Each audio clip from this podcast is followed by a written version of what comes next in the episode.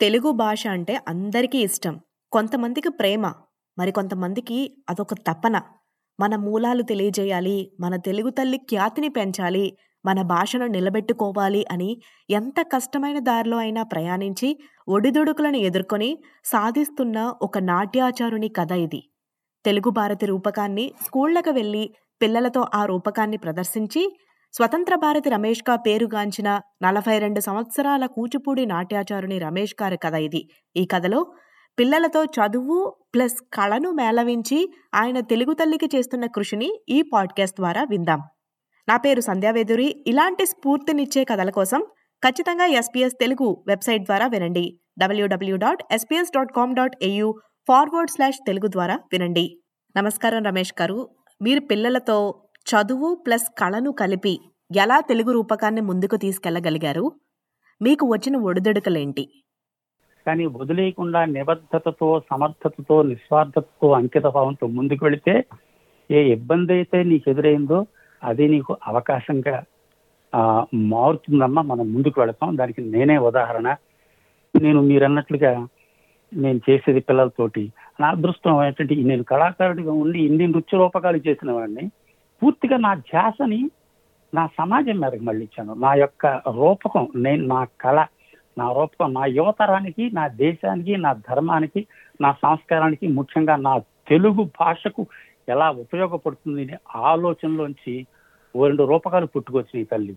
అదే తెలుగు భాషా ప్రస్థానం. అదొక కన్ను నాకు. రెండవది స్వతంత్ర భారతి. ఈ రెండు రెండు కళ్ళు. ఈ రెండు కళ్ళుగా నేను సమాజంలో పరిగెడుతున్నాను తల్లి నడవటం లేదు. అందుకని చదువుతో దీన్ని చదువుతోనే మిళితం చేయాలి.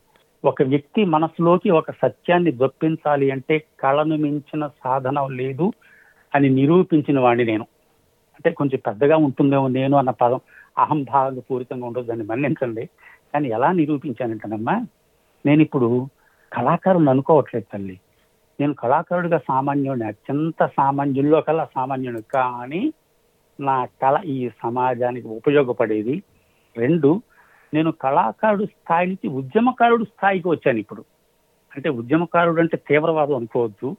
తీవ్రమైన తపన ఒక మంచి కోసం. నా రూపకం ఏది కూడా కేవలం చూసి ఆనందించేది కాదమ్మా. నా రూపకం చూసి ఆలోచన చేస్తారు. కొంత ఆవేశం కలుగుతుంది. స్పందన కలుగుతుంది.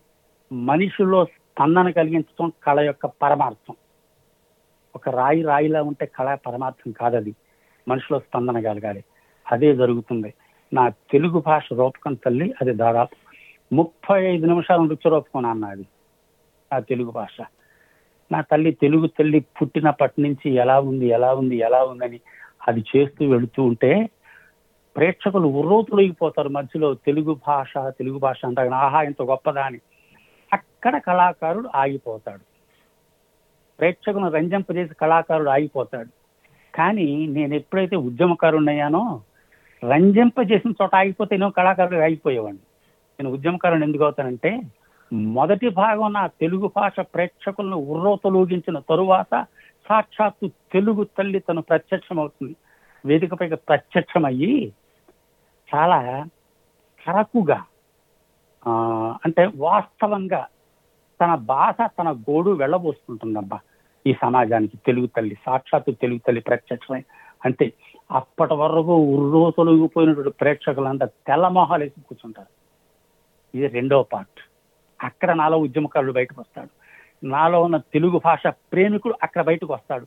అక్కడ నాలో ఉన్న తెలుగు భాష ఉపాసకుడు ఈ సమాజాన్ని ప్రశ్నిస్తాడు. నువ్వేం చేశావు?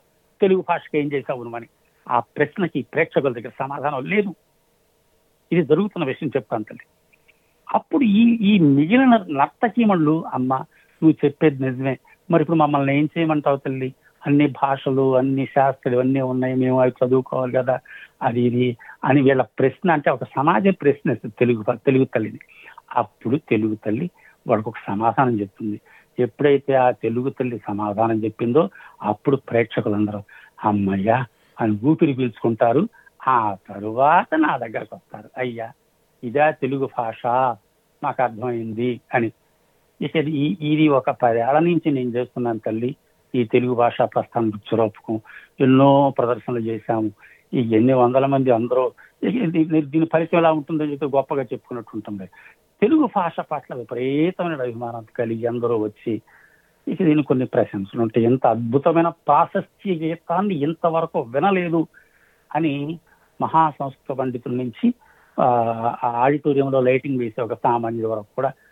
ఈ ఈ కూడా- ఇది కూడా ఏంటంటే ఇది నా ప్రతిభ అని నేను ఆ సబ్జెక్ట్ అటువంటిది ఆ సారం అటువంటిది. తెలుగు తల్లి తన ఆవేదన తను స్వయంగా వచ్చి ప్రేక్షకులు అయ్యా నా ఆవేదన ఇది అని చెప్పుకోవటం. అది కాకుండా నేను ఎంత గొప్పదానని తెలుగు భాష చెప్పి ఇంత గొప్పది ఏమండి గొప్ప గొప్ప గొప్ప గొప్ప అందరికీ గొప్పనండి తెలియదు ఎవరికండి? ఎప్పుడు గొప్పైనా ఆ రెండో సంగతి కూడా పార్శ్వం కూడా చూస్తే కదా మనం బతికించుకుంటాం తల్లి నా ఆవేదన అది. రెండో పార్శ్వాన్ని కూడా చూడాలి. చూసి బతికించుకోవడానికి ప్రయత్నం చేయాలి. కళ్ళు మూసుకుని బ్రహ్మాండంలో కవి వచ్చి అద్భుతమైన పాట పాడాడు గీతం గీశాడు ఒక పాట పాడారు బాగుంది కవి గారు కవిత వినిపించారు. ఆహా నిజంగా తన తెలుగు గొప్పదే. అని కళ్ళు మూసుకుంటామా వాస్తవ పరిస్థితిని చూడాలి. నేను వాస్తవ పరిస్థితిని చూసిన కళాకారుడు నాన్న. అందుకే సమాజానికి స్పందిస్తాను. నా స్పందనకి ఈ సమాజం స్పందిస్తుంది నాన్న. పిల్లల భాగస్వామ్యం చేయటానికి కారణం నా గొంతులో వినిపించే నిబద్ధత. నేను వాళ్ళతో చెప్పే మాటల్లో ఉన్నటువంటి సాంద్రత ఆ బిడ్డలు పదమూడు పద్నాలుగు అంటే ఎనిమిదో తరగతి నుంచి తీసుకుంటాను. పద్నాలుగు ఏళ్ళ నుంచి పదిహేను పదహారు పదిహేడేళ్ళ బిడ్డలు నా మనసులో ఉన్న సాంద్రతని ఆ ఆర్ద్రతని ఆ నిబద్ధతని గమనిస్తున్నారమ్మా అది నా అదృష్టం. అది నిజంగా గమనిస్తున్నారు. గమనించి ఒక పది పదిహేను నిమిషాలు ఇరవై నిమిషాల్లో నాతో కలిసిపోతున్నారు. నేను చేస్తూ ఉంటే వాళ్ళు చాలా విచిత్రమైన కొంతమంది వచ్చి అరే నాన్న నువ్వు ఇందులో బ్రిటిష్ కమాండర్ క్యారెక్టర్ అయ్యాడు. సార్ నేను బ్రిటిష్ క్యారెక్టర్ అయ్యాను సార్. నేను దేశభక్తులు క్యారెక్టర్ వేస్తాను సార్. వాడంతా సార్. నేను వాళ్ళ పచ్చిలాట వస్తున్నాను నీ పర్సనాలిటీకి ఇది బాగుంటుందిరా అని చెప్పి చేసిన పిల్లలకి ఆ రూపకాన్ని నేర్పించి మూడు మూడున్నర గంటలు నేర్పిస్తే ఏమిటనుకున్నారు బిడ్డలంటే చాకులు తల్లి చాకులు కడుపు నిండిపోద్ది నాన్న వాళ్ళని చూసి. కడుపు నిండిపోద్ది. నా దేశం సేఫ్ హ్యాండ్స్ అనుకుంటాను అప్పుడు నేను. అంతవరకు నా ఈ టీచర్లు ఉంటారే? టీచర్లు అంటే ఈ తల్లి అంతా ఎంఏలు ఎంఎస్సి బీఈడీలు చేసిన వాళ్ళు మంచి స్థాయిలో ఉన్నవాళ్ళు కదా? ఏమిటో వచ్చాడు? మూడున్నర గంటలు నేర్పిస్తాడంట. అంత ఆలోచనే ఉంటుంది. ఎవరికైనా సహజంగా ఉంటుంది మరి. నలభై నిమిషాల రూపగానే నా మూడున్నర గంటలు నేర్పించేస్తుంది ఎవరికైనా ఆలోచన ఉంటుంది ఏమిటని. కార్యక్రమం అయిన తర్వాత అమ్మ అప్పుడు వస్తారా దగ్గరికి? వచ్చి తల్లిదండ్రులు ఏంటి ఈ టీచర్లు మాట్లాడతారు నాన్న. అది ఇంకా అంతకన్నా ఏం కావాలి చెప్పి. ఏం మాట్లాడతారు మీరు అర్థం చేసుకుంటారు. ఇంకా ఏం కావాలి చెప్పండి కళాకారుడిగా అందుకే నేను అదృష్టవంతుడైన కళాకారుడిని ధన్యుడైన కళాకారుడిని నా కోవలో నువ్వు ఏం పొందావు అని అడిగితే నేనేం చెప్పలేను. ఇదంతా కూడా చాలా నిస్వార్థంగా కేవలం నా తల్లికి నా దేశానికి నా తెలుగు భాషకి నా సంస్కారానికి నా అమ్మకి నా భారతదేశానికి మన తెలుగు తల్లికి నేను ఇచ్చేటువంటి నా రుణం తీర్చుకోవడం కళాకారుడిగా. ధన్యవాదాలండి. సంతోషం తల్లి. స్వతంత్ర భారత్ రమేష్ గారి కథను విన్నారు కదా? ఇటువంటి స్ఫూర్తినిచ్చే కథల కోసం తప్పకుండా ఎస్పీఎస్ తెలుగు ఫేస్బుక్ పేజీని లైక్ చేసి ఫాలో చేయండి.